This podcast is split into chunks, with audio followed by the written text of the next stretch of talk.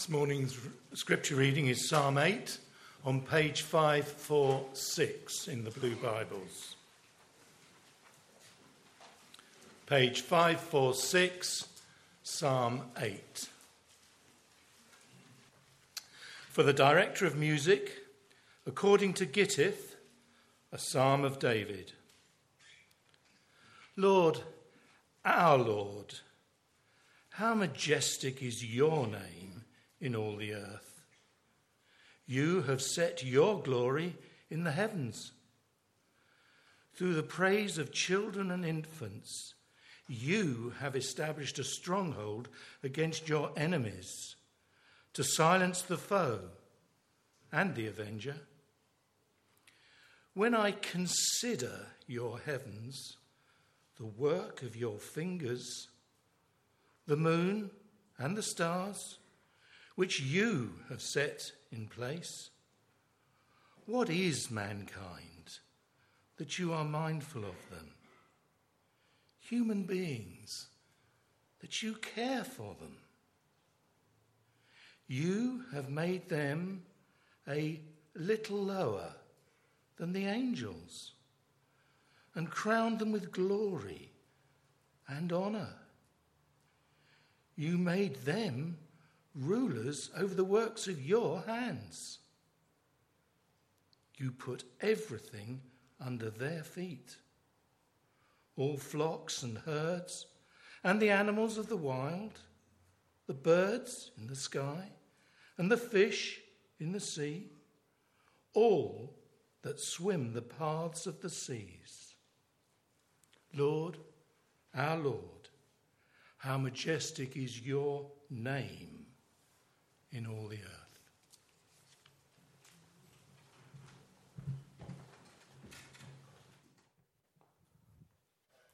Good morning. Thank you so much for reading for us, Andrew. Let me pray as we begin.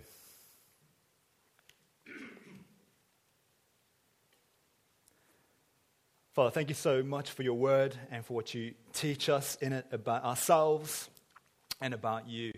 Uh, we pray that you'd help us to, uh, to have a better understanding um, of what it means um, to be human. And we pray that you would give us soft hearts to receive your word and that your spirit would be ministering in our hearts. In Jesus' name we pray. Amen. Is there anything special about humanity? Is there anything special about humanity? Alan Lightman, uh, an agnostic professor at MIT in the US, says Our consciousness and our self awareness create an illusion that we are made out of some special substance, that we have some kind of special ego power, some I-ness, some unique existence. But in fact, we are nothing but bones, tissues, gelatinous membranes, neurons, electrical impulses, and chemicals. He goes on to say, We are a bunch of atoms, like trees and like donuts.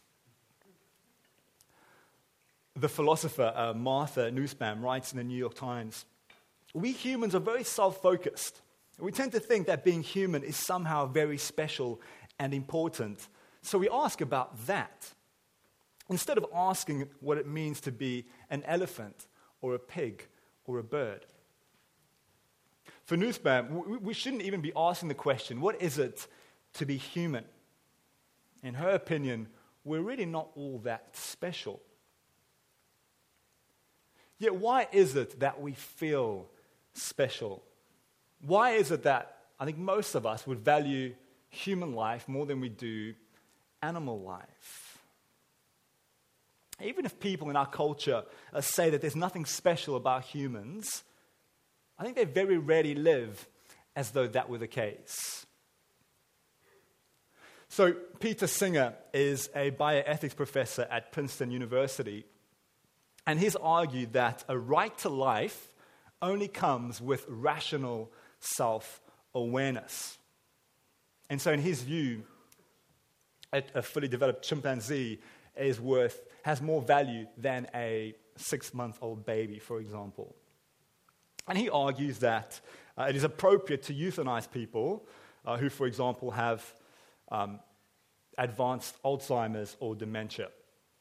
So that's his beliefs.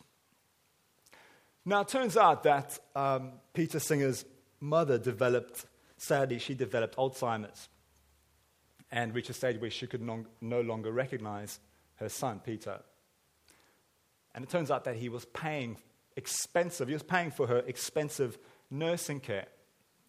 So, uh, a journalist who interviewed him asked him, why do, you, why do you do that? And he said, It's different when it's your mother.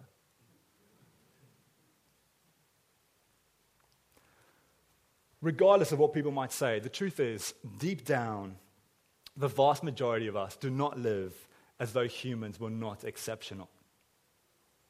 So, what is it that makes us feel special? This is the feeling that David had when he looked up at the night sky.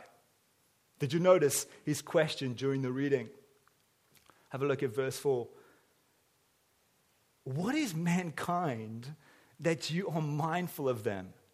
Human beings that you care for them. Is it right for us as humans to feel special? I think the answer is yes. It's right because God cares about humans. That's our first point. God cares for humanity. Now, I want to clarify up front that by saying that God cares for humanity, I'm not saying that God doesn't care at all about animals, for example. He does. We'll see that later on. But God cares about humans in a unique way. And it's, it's this care towards humanity that leaves David completely gobsmacked. Now, what prompted such awe in David? Have a look at verse 3. When I consider your heavens, the work of your fingers, the moon and the stars which you've set in place, what is mankind that you are mindful of them? Human beings that you care for them. You can picture David lying on his back in the fields, looking up at the star studded sky in amazement. I was recently in Northern Ireland in the countryside, and, um, and I was struck by how many stars you can actually see there at night. So, our view of the stars here in Banford isn't that great because of uh, the light pollution. But when you're somewhere with much less light polluted sky, um, on a clear evening, the naked eye is able to see somewhere around 5,000 stars. Which sounds like a lot, right? But it's nothing compared to the number of stars that we actually have in our galaxy, which is over 100 billion. And it's even less impressive when compared to the number of stars that are uh, estimated to exist in our universe. Something like 100 billion trillion. I, my head can't even get around that sort of number. Now, of course, David did not know that, that were, there were that many stars in the universe. He lived before we had things like Hubble um, or James Webb. But he could look up at the sky and appreciate something of its vastness. And it made him wonder why God would possibly care about humanity. Did you know that if Earth were the size of a grain of sand, the sun would be the size of a snooker ball, and our solar system would be the width of three football fields. That's how tiny our planet is compared to our solar system.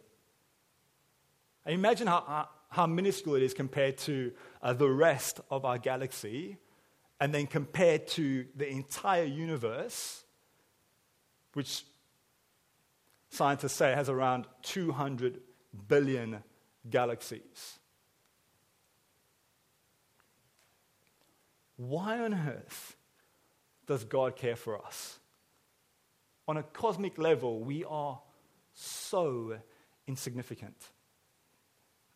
Now, before I, I turn to answer that question, um, I want to highlight why it is right for humanity to consider itself special. We are special because God, the one who created the entire cosmos, cares about us. God cares about us. Now, notice how that is different from thinking we're special because, um, ha- as Nussbaum has argued, we are narcissistic uh, navel gazers. Now, look, if that's why we feel special, then yeah, I, th- I think I agree with her. We probably shouldn't. But I think we can feel special because, because we're cared for by God. It's a bit like how someone in a relationship feels special because of the care and attention they receive from the person they love. Is it wrong for them to feel, to feel that way? No, we'd say it's right for them to feel that way. If, if you truly love someone and, and care for them, and they feel special, you're hardly going to go narcissist. You're not going to do that. You're going to be delighted that you make them feel the way they do. And similarly, I think we can feel special because God cares for us. God. I think He wants us to feel that way. And why does He care for us? This is the answer. This is the question David goes on to address in the second half of the psalm. Here's why God cares for humanity because He created humanity in His image. Have a look with me at verse 5. You have made them a little lower than the angels and crowned them with glory and honor. You made them rulers over the works of your hands. You put everything under their feet all flocks and herds and the animals of the wild, the birds in the sky and the fish in the sea, all that swim the paths of the seas. Why does God care for humanity? Because he lovingly made us in his image. David seems here to be reflecting on, on Genesis 1. And, and he says that we've been crowned with glory and honor. Folks, who, who is usually described using those words? God. God is usually described in this way as having glory and honor. Yet incredibly, we find David describing humanity in this way. Friends, what is it that makes humanity special? We are made in the image of God. So, this means we can feel special because God cares for us, and we can know that we really are special because humanity alone is made in the image of God. Now, the implications of, of this are huge. Because we are made in God's image, as Christians, we believe in things like human rights. Now, I'm not suggesting that non Christians do not believe or do not support human rights. Thankfully, many, many do. You can probably think of um, people who do. But as Christians, we have something that grounds our support for human rights. So, we believe that to mistreat or harm another human is to, is to violate one of God's image bearers. But if all you believe that a human is, is a bunch of atoms, then what basis do you have for arguing that killing someone is wrong? Oh, but it feels wrong. That's not a good argument. On what basis do you have for arguing that it is uh, wrong to cull the number of humans on Earth due to global uh, overpopulation? In one of the Marvel movies, one of the villains, uh, Thanos, he, he wants to half, halve the population of the planet because he thinks that will make life better for everyone who remains. Now, I asked, I once asked an atheist uh, what she thought of that. Why would that be wrong? And she, couldn't answer the question. But As Christians, we can say why that would be wrong. You see, without the Imago Dei, that is, the belief that humans bear the image of God, and therefore have intrinsic worth, it becomes almost impossible to argue for human rights. Yes, look, many have tried, but their arguments almost always fail. I recently read about Sarah Irving Stonebraker, one of Peter Singer's students, uh, no less. Uh, and she came, from a, she came to faith from an atheistic background. And she said that initially it was in part due to her inability to reconcile her, her atheistic worldview with her beliefs about humanity. So she writes this The premise of human equality is not a self evident truth, it is profoundly historically contingent. I began to realize that the implications of my atheism were incompatible with almost every value I held dear.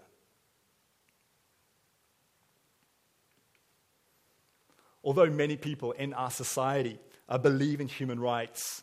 I think they do so probably because of the vestiges of, of Christendom, rather than because they have a, a robust worldview that enables them to. You see, I think, unlike Sarah, many of them simply haven't thought through the implications of their atheism. And to be honest, it's, it's not easy to tell how long our secular society uh, will be able to continue holding on to its support for, for human rights when they're no longer tethered to Christianity. One political scientist says that also, with the, the West's influence on the global stage waning and China's increasing, concern for human rights will probably decline. Now, look, I hope he's wrong, but I think you can see how he, he came to that conclusion. Folks, because God created humanity in his image, every single human life is valuable. So it doesn't matter, for example, how old you are, what race you are, or what gender you are. You are valuable because you are made in God's image. Every human is. And what does it mean to be made in God's image? It means, at least in part, to rule the world. This is what David says in verse 6. You see, God is a sovereign ruler over all, but he has made us his vice regents. Now, let's be, let's be clear. God's commission to us to rule is not permission for us to exploit his creation. That's how some have mistakenly interpreted uh, these verses. But we are not taught or encouraged to exploit. These verses are about us being good stewards of creation. That's what it means to rule. So I think this means when, when it comes to an issue like climate change, for example, that's not something that we should be indifferent to. If an increase in the, um, in the global average temperature is going to make living conditions for people and for animals worse or endanger some animal species, then I think we shouldn't just shrug our shoulders. I think we should be concerned about that. And we should seek to do something about it. Now, I'm not saying you should go throw a can of soup at a Van Gogh or, or glue yourself to the M25, but we should be concerned about it. Is it right for us to feel special as humans? Yes, it is, despite what people like Lightman and Nussbaum um, say. We are cared for by God, and He created us in His image. But that's not all that there is to say about God's care for humanity. So far, we've only considered God's care for, for humanity in a general sense. But in our psalm, we also see that he, God cares for a, a subset of humanity in a, in a specific sense. He has a specific care for them. Have a look with me at verse 2. Through the praise of children and infants, you have established a stronghold against your enemies to silence the foe and the avenger. Who do we see God's care directed towards here? It's towards children and infants. In other words, it's towards the weak, the powerless, those who are dependent. These are the people we find praising God. So far, we've seen that God cares for humanity because He created them in His image. Now we see that it is powerless humans who praise Him. And He cares for them by being their stronghold. This is our third point. Powerless humans praise God, He is their stronghold. I don't know for how many um, of, of the talks in the series and the Psalms you've been to, but in Psalms 3 to 7, we, we saw David on the run. He was fleeing from his enemies. And it's hardly the picture of the king that you'd expect, especially in light of Psalm 2, where we learn that the king is going to be powerful and mighty. And so by the time we, we reach Psalm 8, we might be scratching our heads thinking, what on earth is going on with this king? I think in verse 2, David is admitting that he feels powerless. I don't think he's talking about some people out there, over there, who are powerless. I think he's speaking of himself. He feels powerless, like a child or an infant. David needs God to be his stronghold, to be his fortress, his refuge. David's showing us here what it looks like to depend on God. And it's similar to how maybe a, a baby depends on their mother. It's in their mother's arms that the baby is safe. And it's in God's arms that we are safe. Now, this psalm gets picked up in several places in the New Testament. Uh, one of those places is in Matthew 21. So Jesus quotes uh, verse 2 in Matthew 21. Jesus is in the temple and he's healing the blind and the lame who are coming to him. And the children are shouting in the temple courts, Hosanna to the Son of David. Hosanna means save us, rescue us. And Son of David means God's King. God's King, save us. And the chief priests and the teachers of the law, they're all there, and they are fuming. Not only are they upset because Jesus has just cleared the temple, having overturned tables and driven out all who are buying and selling there, but also because he's being recognized as God's king. And people are calling on him to save them. Jesus is in the temple, and who is the center of attention? It's him. He is the main attraction. People are coming to him for healing and salvation. In short, people are finding Jesus to be a stronghold. But who are those who are coming to him for refuge?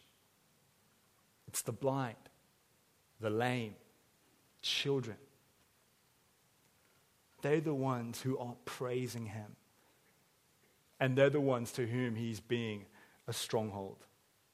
You see, the, the influential and the powerful, they want nothing to do with him. Jesus is a stronghold for the powerless.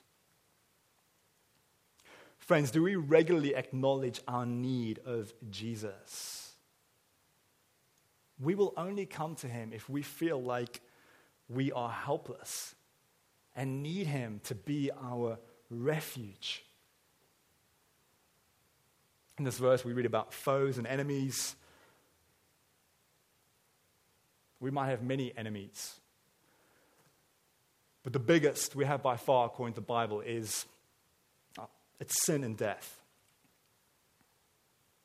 Sin and death can destroy us, and we are powerless to defeat them. But there is someone who can shield us from them. If we come to Jesus and praise Him, we will be safe from the eternal consequences of our sin and death.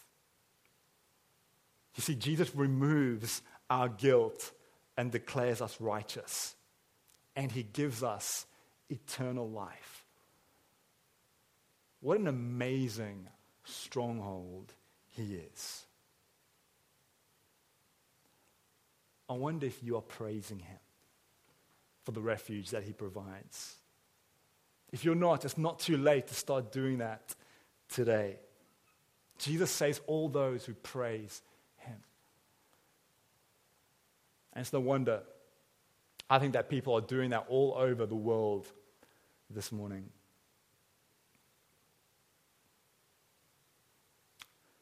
Jesus isn't some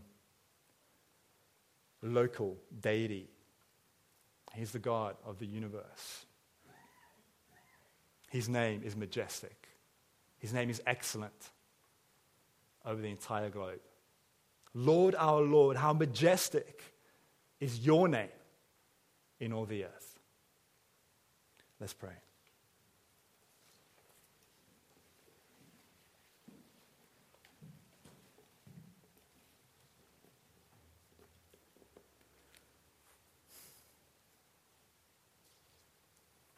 Father, when we think of just how massive the universe is and how insignificant our world looks, it is mind blowing that you care for us. Father, thank you so much that you, have created us in your image, and therefore we have value, we have dignity, Father, help us to live in light of this truth. We pray that that would mean um, we care about our fellow humans and how we treat them and how we care for them. We care for things like human rights and things like that. And help us as your vice regents to, to rule well to your glory. And thank you so much that we have a stronghold in Jesus and that he shields us from the consequences that our sin deserves. Thank you so much for him.